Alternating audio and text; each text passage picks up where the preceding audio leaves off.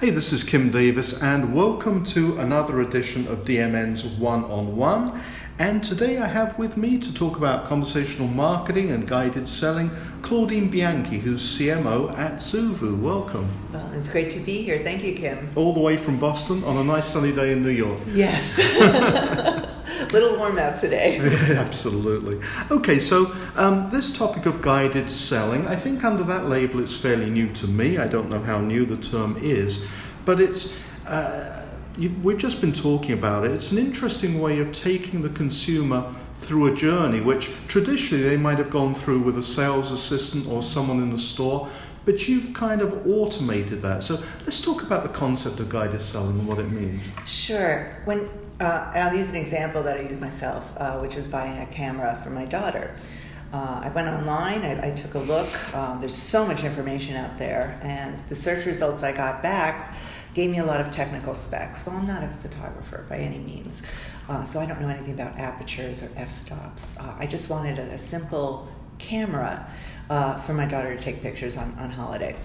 Um, what I found, or what Zoovu actually is, is doing, is taking a consumer through a buying path through a series of questions.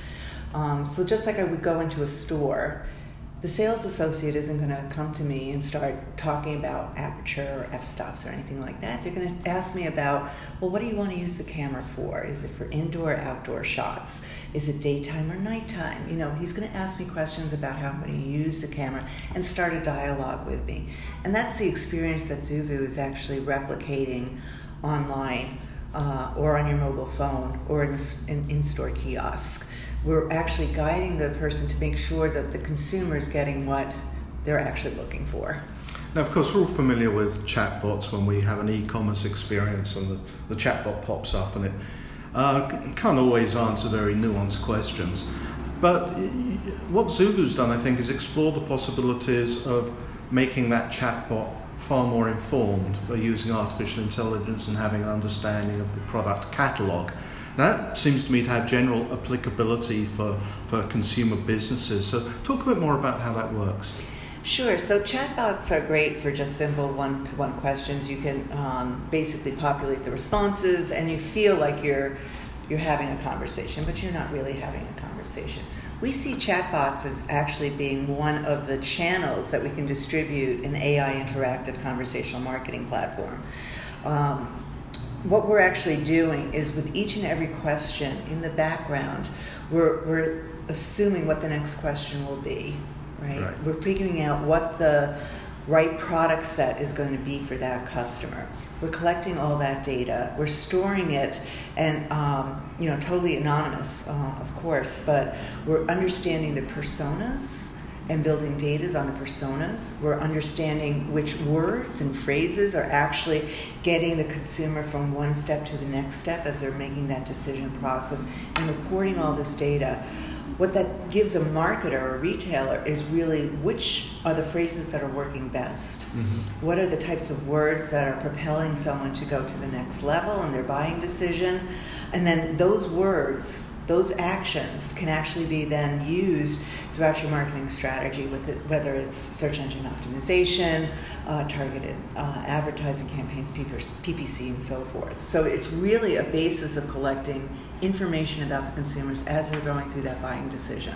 So consumers reveal themselves through their online behavior.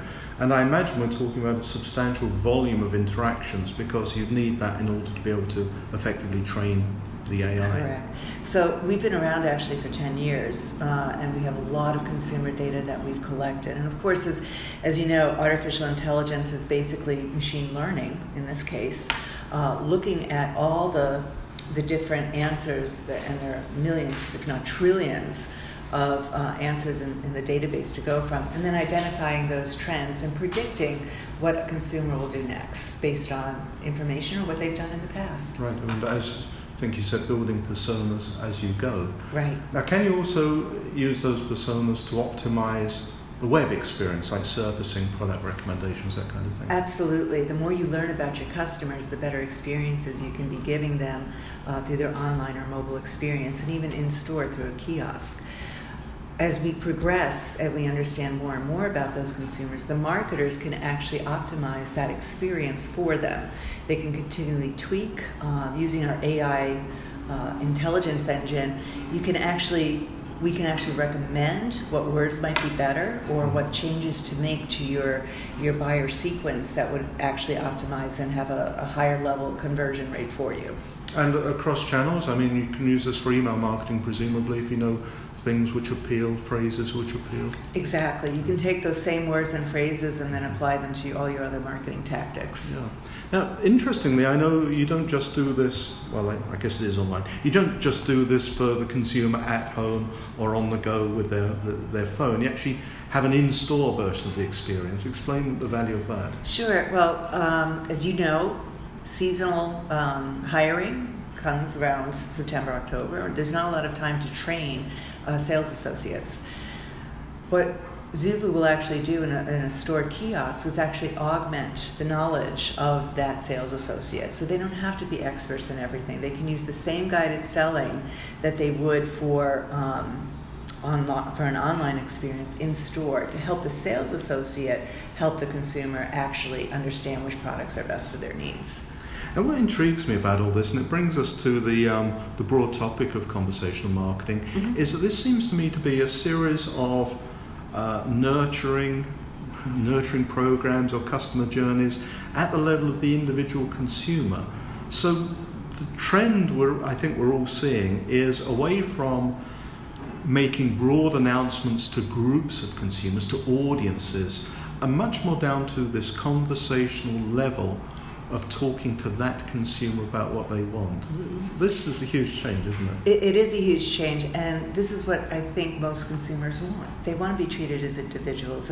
When you go into a Neiman Marcus or into a high-end store, you get treated with conversation, and uh, it's a series of questions, right? You ask me how I am, I ask you how you are. It's back and forth, and that human element, that human touch, is really what consumers want uh, with, within their online experience.